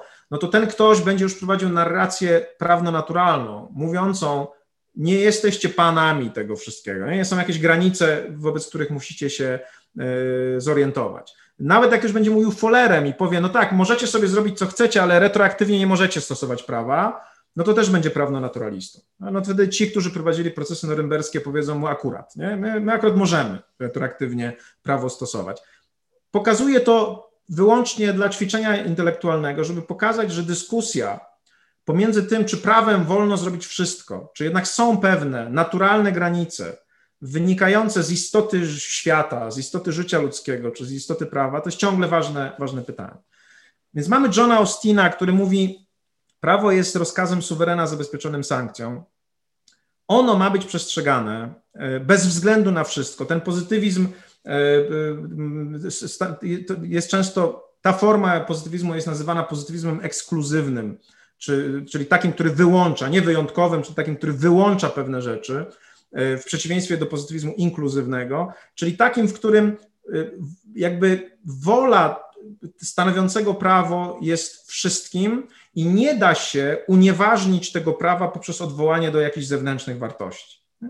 I tak jak mówię, teraz z perspektywy doświadczeń historycznych i nazizmu może nam się wydawać, że to jest idea idiotyczna, no ale zobaczcie, czy współcześnie nasze życie w społeczeństwie, w którym nie ma jednej religii, nie ma jednej moralności, w społeczeństwie zglobalizowanym, może się opierać na czymś innym niż na pewnym elemencie pozytywnym, mianowicie takim, że ty nie możesz ani ja mojej indywidualnej moralności przeciwstawić sile prawa, czyli nie możesz mi powiedzieć, Wprawdzie jest artykuł 148 kodeksu karnego, że człowieka zabić nie można, ale ja mogę zabić yy, na przykład swoją córkę w ramach yy, morderstwa honorowego, bo to jest moja religia, to jest moja, moja tożsamość. No nie, no tak nie możesz. Tak nie możesz.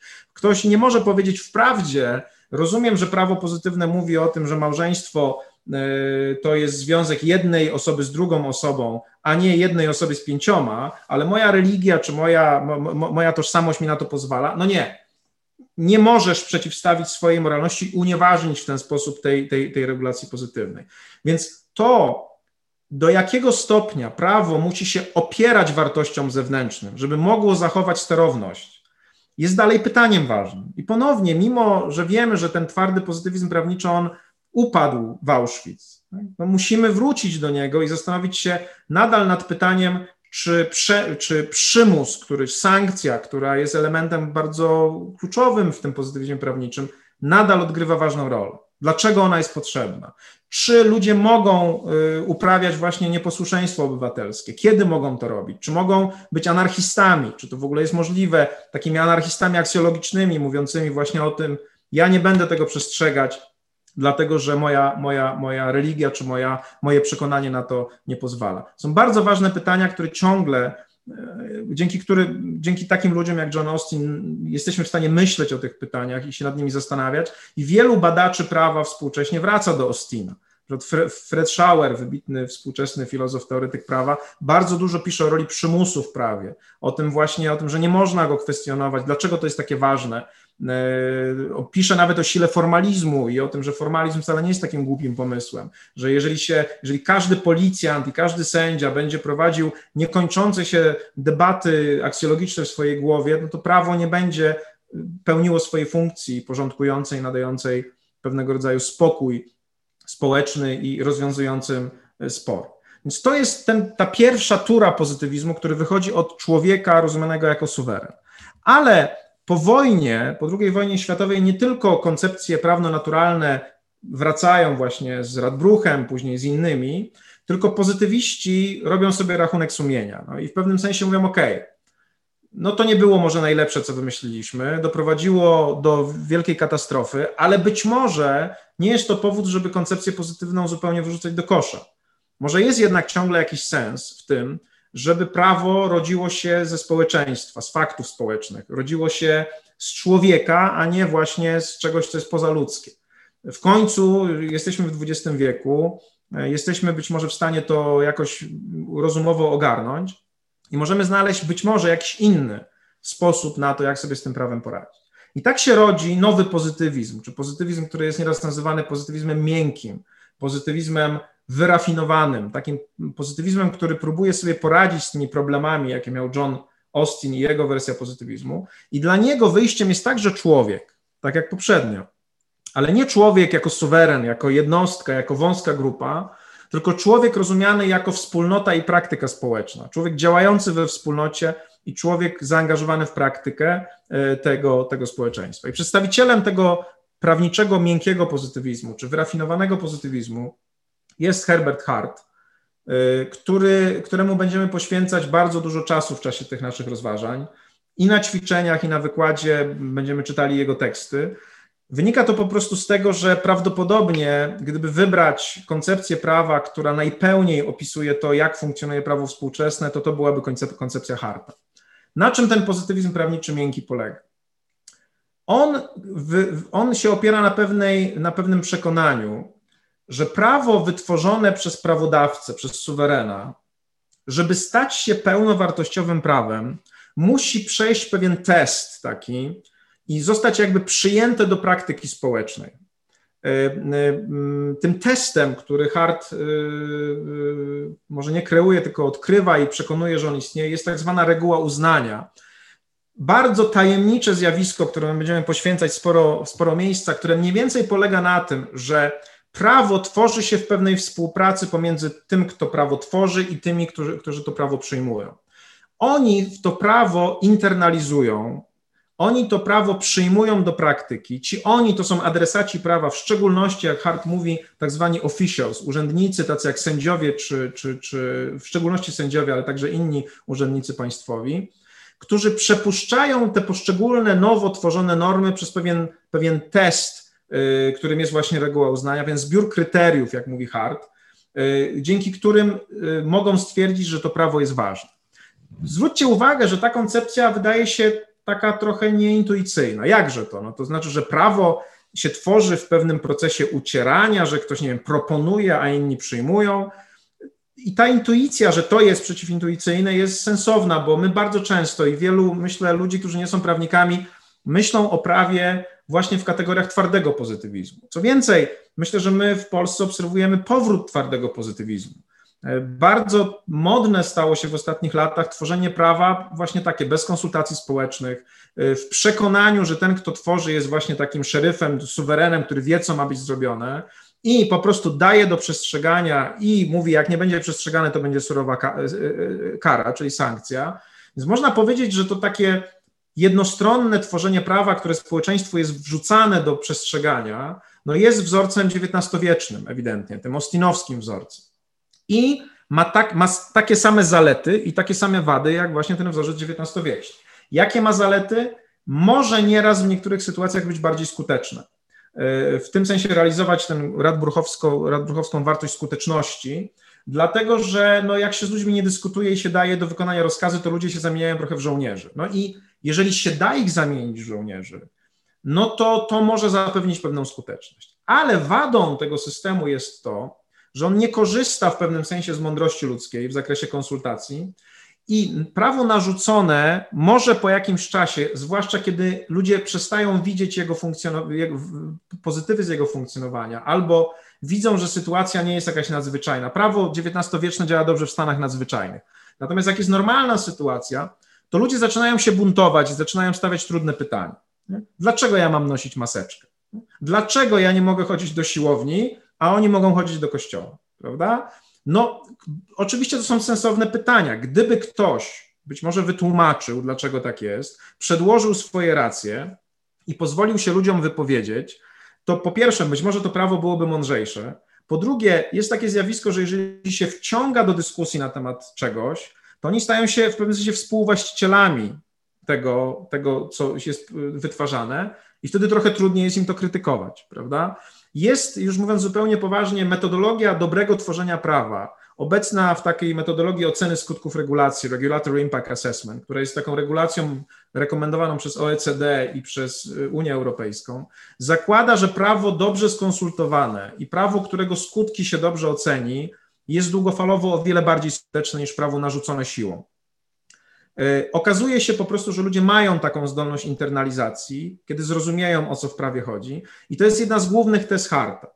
Hart, będziemy o tym dyskutować, kiedy chce pokazać różnicę między swoim e, pomysłem na prawo, tym miękkim pozytywizmem, a wizją Ostina e, dyskutuje taki paradoks bandyty, w którym mówi, że właściwie prawo ostinowskie, to prawo pozytywizmu twardego, nie da się odróżnić od sytuacji y, bandyty, który mierzy do nas z pistoletu i mówi pieniądze albo życie. No bo on wydaje nam polecenie i grozi nam sankcją, że nas zastrzeli. No w rzeczywistości y, państwo, które zbiera podatki i mówi, że jak nie zapłacisz podatku, pójdziesz do więzienia, działa tak samo. Więc Hart mówi, a przecież intuicyjnie wydaje nam się, że jednak prawodawca i prawo działa inaczej niż bandyta. Ta różnica jest jego głównym punktem zainteresowania. I ta różnica to między innymi to, że my jesteśmy na prawo w stanie spojrzeć z wewnętrznego punktu widzenia, że jesteśmy w stanie go przestrzegać, bo uważamy, że tak jest słuszne, że to jest słuszne, a nie dlatego, że się boimy sankcji. Ja zawsze o tym mówię na wykładzie, że zakładam, że dzisiaj ani nikogo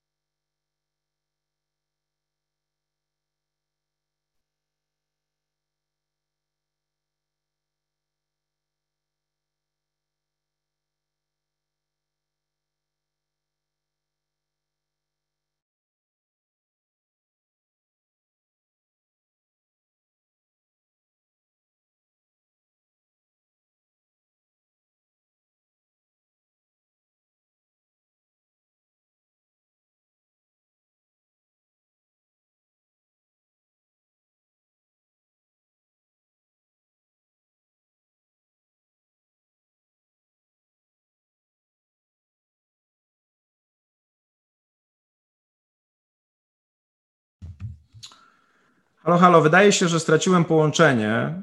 Y, czy teraz mnie słychać? Tak, teraz słychać.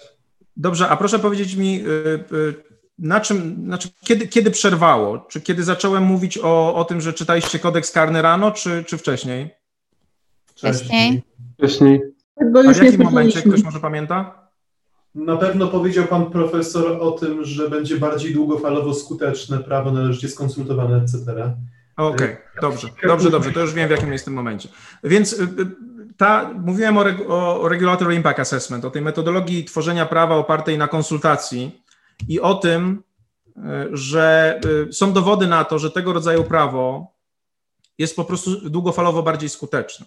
I Hart, on próbując pokazać to, dlaczego to prawo, które przechodzi przez pewien taki proces akceptacji, głównie sędziowskiej, gdzie sędziowie właśnie przepuszczają je przez na przykład kryteria związane, które są zawarte w konstytucji, w prawie międzynarodowym, czyli jakby wpuszczają pewną normę, która jest na nowo ustalana przez prawodawcę do pewnego porządku, do pewnego systemu, przyjmują ją do systemu, ale jednocześnie ją trochę modyfikują. Żeby Wam pokazać ten przykład, taki przykład modyfikacji, no wyobraźmy sobie, że ktoś ustanawia nową regułę dotyczącą właśnie, nie wiem, karania na przykład za noszenie maseczek. I, i, i to jest treść, prawda? Jest, jest sankcja administracyjna, nie? czy kara administracyjna. I teraz ta kara administracyjna wchodzi do systemu, no i wtedy powstaje pytanie, czy ona jest akceptowana niejako, przyjęta do stosowania tak, jak ona jest podana, na przykład w oparciu o intencje prawodawcy, czy jednak jest trochę modyfikowana. Na przykład są tacy, którzy uważają, że e, kara administracyjna musi być stosowana mimo wszystko zało- przy założeniu proporcjonalności swojej, a także, że stosowanie kary administracyjnej bez uwzględnienia zawinienia jest niekonstytucyjne. Gdybyśmy chcieli o tym powiedzieć hartem, to moglibyśmy powiedzieć tak, że gdyby na przykład dzisiaj prawodawca chciał wprowadzić sankcję, która jest absolutnie niezależna od proporcjonalności i od zawinienia, to nie byłby w stanie tego zrobić.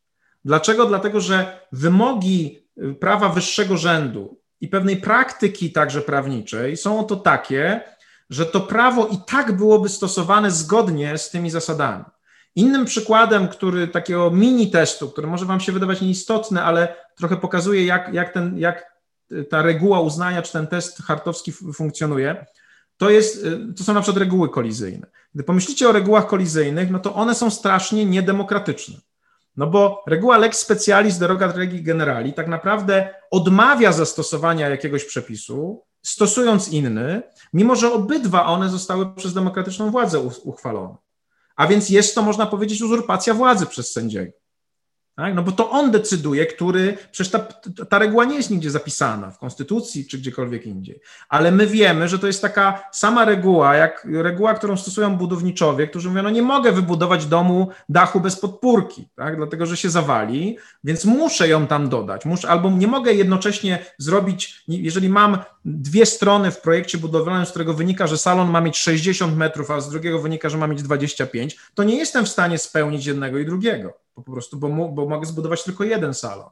Więc są pewne elementy y, wykonawcze, można powiedzieć, y, istotne dla prawa, które mogą zmodyfikować i wprowadzić do systemu regułę, która trochę inaczej zaczyna funkcjonować, nieraz nawet niż ten, kto ją zamierzał stosować. Czyli na przykład tutaj mamy takie zderzenie pomiędzy tym, jak reguła jest interpretowana i stosowana, a tym, jak na przykład sobie wyobrażał to prawodawca. Po prostu niektórych rzeczy nie da się wyobrazić, albo nawet jeżeli da się je wyobrazić, to one nie są stosowane.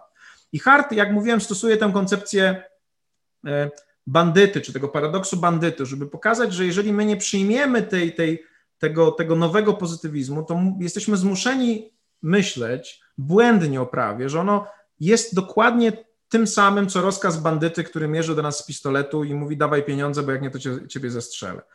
Hart mówi, Austin, jego koncepcja jest oparta na takim myśleniu, że prawodawca jest jak bandyta, który nam grozi i tylko z powodu tej groźby robimy to, co robimy.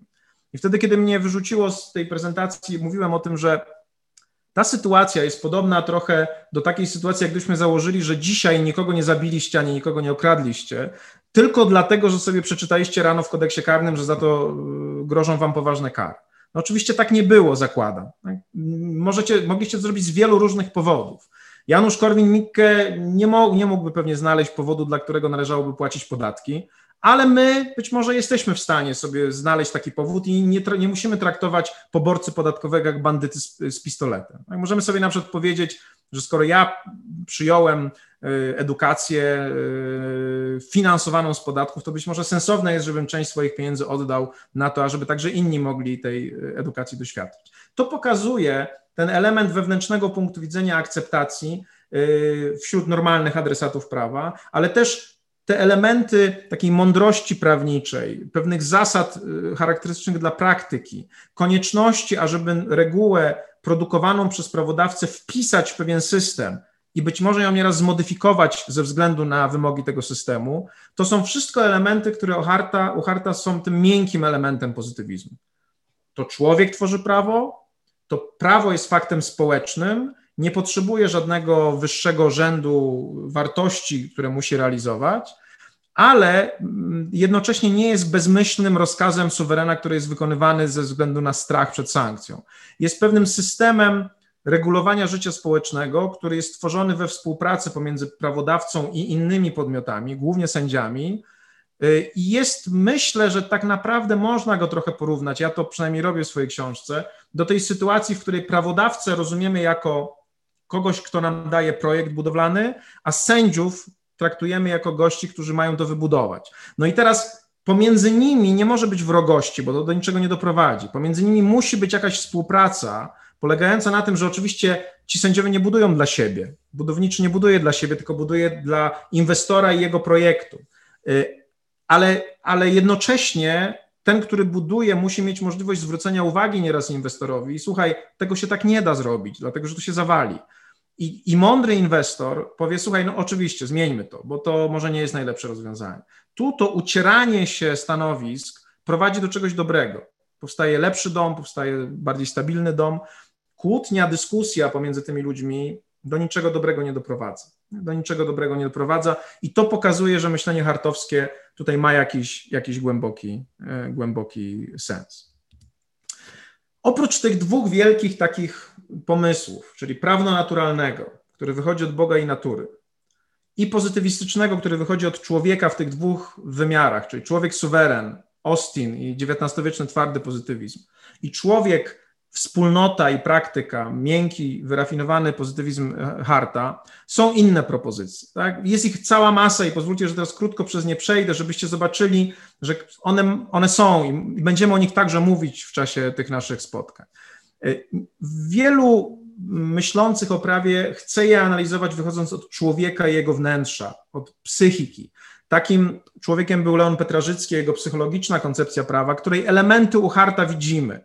Wydaje mi się, że pewne elementy wewnętrznego punktu widzenia, internalizacji prawa, e, tego jak ono wpływa na konkretnego człowieka i zwrotnie, jak ta akceptacja wpływa na status prawa, są ewidentnie u widoczne.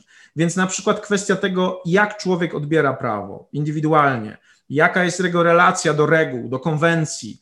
E, o, jest cała masa rozważań filozoficzno-prawnych na temat tego, czy konwencje społeczne, a prawo jest też często traktowane jako konwencja, wymagają powszechnej akceptacji, czy też nie.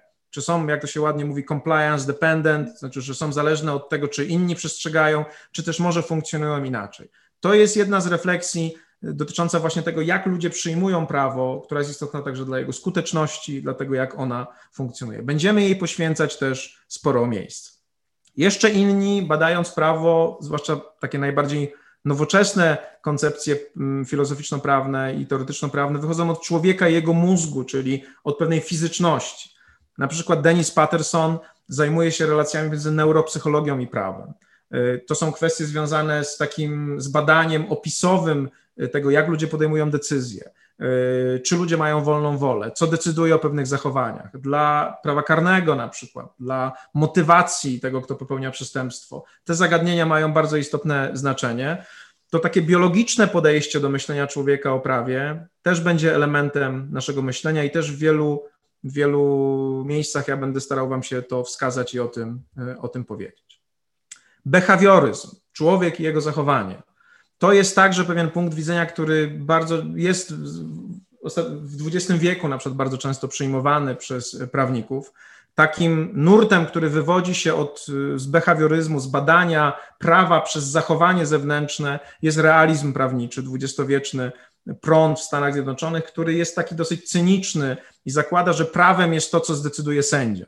Czyli, czyli tak jak Austin mówił, prawem jest to, co zdecyduje suweren, Hart mówi, prawem jest to, co w pewnym sensie wspólnie postanowią suweren i ci, którzy są adresatami prawa, no to realizm prawniczy mówi, nie, to sędziowie decydują o tym, czym jest prawo. Nie trzeba znać prawa w księgach, tego law on the books, trzeba znać prawo w działaniu, jak ono rzeczywiście jest stosowane.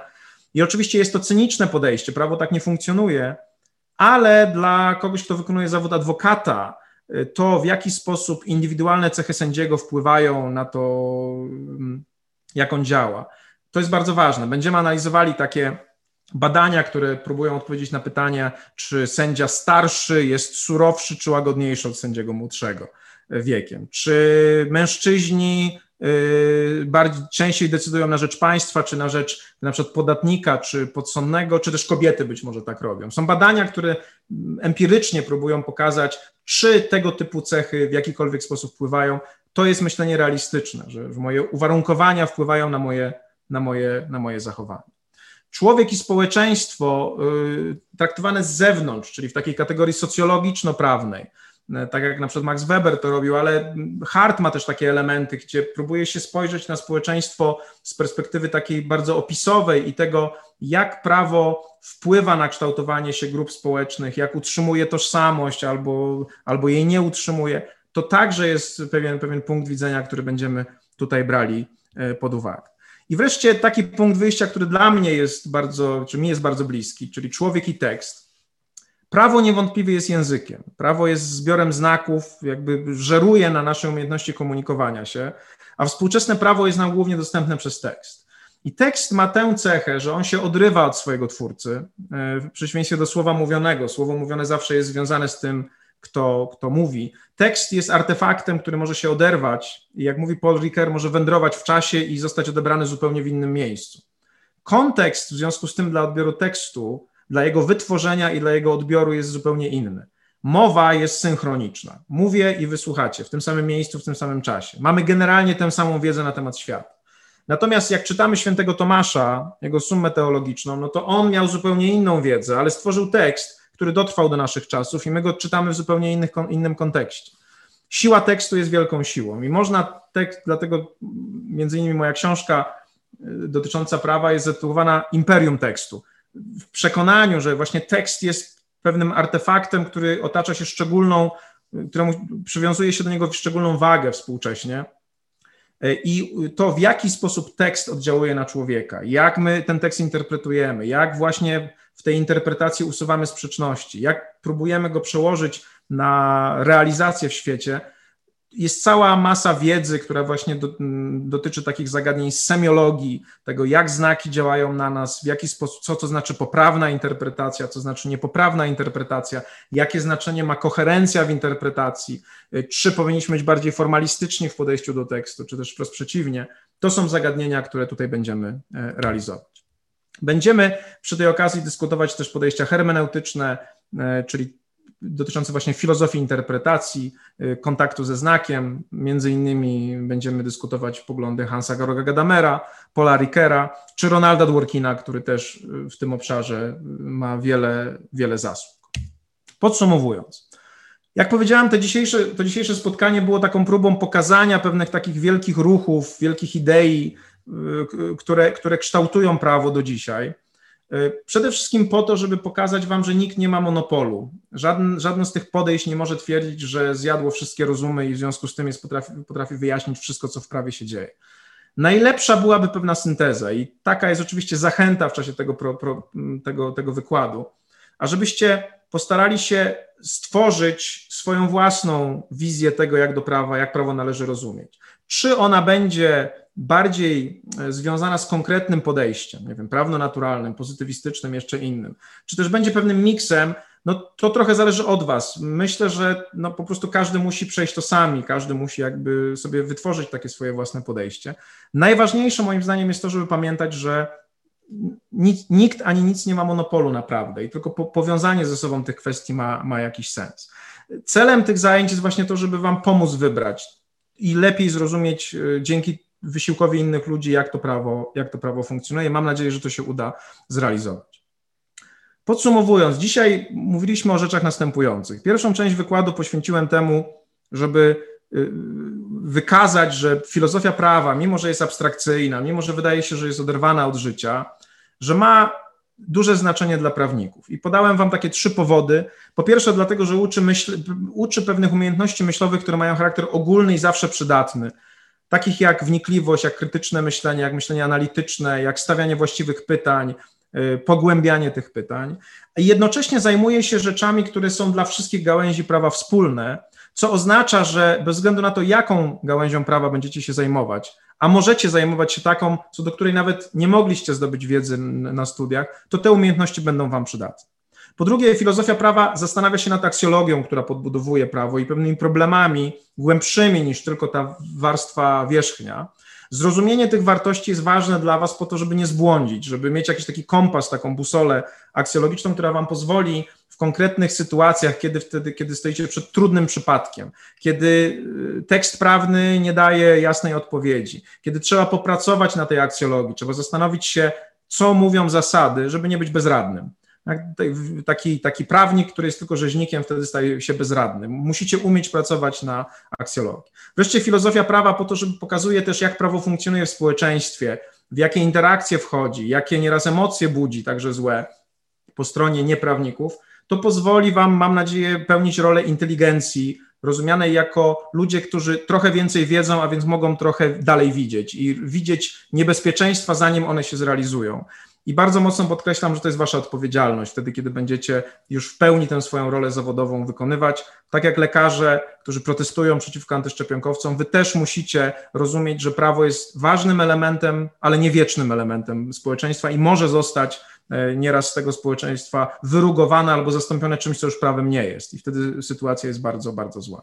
I wreszcie w tej drugiej części tego wykładu tak jakby starałem Was się przeprowadzić przez ten supermarket idei prawniczych, pokazując te dwóch głównych rywali, czyli koncepcje prawno-naturalne i pozytywistyczne, i pokazując taką sinusoidę, w której one się ze sobą przeplatały, w zależności od tego, jakie były potrzeby społeczne. Najpierw istotne znaczenie koncepcji prawno-naturalnych, później w wieku XIX istotne znaczenie pozytywizmu twardego, jego upadek wraz z II wojną światową i odrodzenie koncepcji prawno-naturalnych i odrodzenie koncepcji pozytywistycznych w wizji Harta i przekonanie, że nasz system prawa współczesny jest tak naprawdę mieszanką renesansu prawno-naturalizmu ale takiego świeckiego powiedzmy. Jego elementami są prawa człowieka, konstytucje, konwencje międzynarodowe i ta ciągła konieczność badania zgodności prawa krajowego, tego technicznego z tymi zasadami oraz tej roli społeczeństwa i wspólnoty, w szczególności sędziów, w tym ucieraniu i w tym akceptowaniu tego, ty, ty, tych reguł, zarówno w procesie konsultacji przed ich wprowadzeniem, jak i później w zakresie tego przepuszczania ich przez ten filtr reguły uznania, o której będziemy dużo mówili, i także o roli sędziów. Y, przy tej okazji będziemy, będziemy dużo mówić, ponieważ tutaj pojawia się to niebezpieczeństwo, że sędziowie na zbyt dużo sobie pozwolą. To znaczy, że oni są niezbędni, tak jak ci budowniczy, którzy muszą nieraz wprowadzić pewne poprawki w projekcie, ale są sędziowie, którzy chcą sobie wybudować dom według własnego widzimisię, a nie takiego, jak zaprojektował prawodawca i, i jak chce suweren. I złapanie tego, tego, tej, tego balansu pomiędzy byciem sensownym, w pewnym sensie doradcą tego inwestora, tego prawodawcy, kogoś, kto pozwala mu zrealizować te plany, a być a kimś, kto narzuca i realizuje swoje własne plany, jest bardzo trudna do uchwycenia kwestia, no ale będziemy starali się to zrobić. I pokazywałem Wam oczywiście także wiele innych tych podejść e, wraz z tym, które mnie jest bliskie najbardziej, czyli kwestie związane e, z tekstem, e, z tego, jak znaki na nas oddziałują. Każdy z tych elementów będzie pogłębiony i mam nadzieję, że w każdym z nich będziecie mieli szansę na odkrycie jakichś ciekawych dla siebie rzeczy i takich, które będą, będą, będą dla Was ważne. Jeżeli zainteresowały Was tematy, o których mówiłem, zachęcam do tego, ażebyście włączyli się do dyskusji. Zostawcie koniecznie komentarz, przedstawcie swoją opinię. Możecie także zdecydować się na subskrypcję tego kanału. Będzie mi bardzo miło, bo wtedy będziecie mieć łatwiejszy dostęp do kolejnych odcinków. Zachęcam.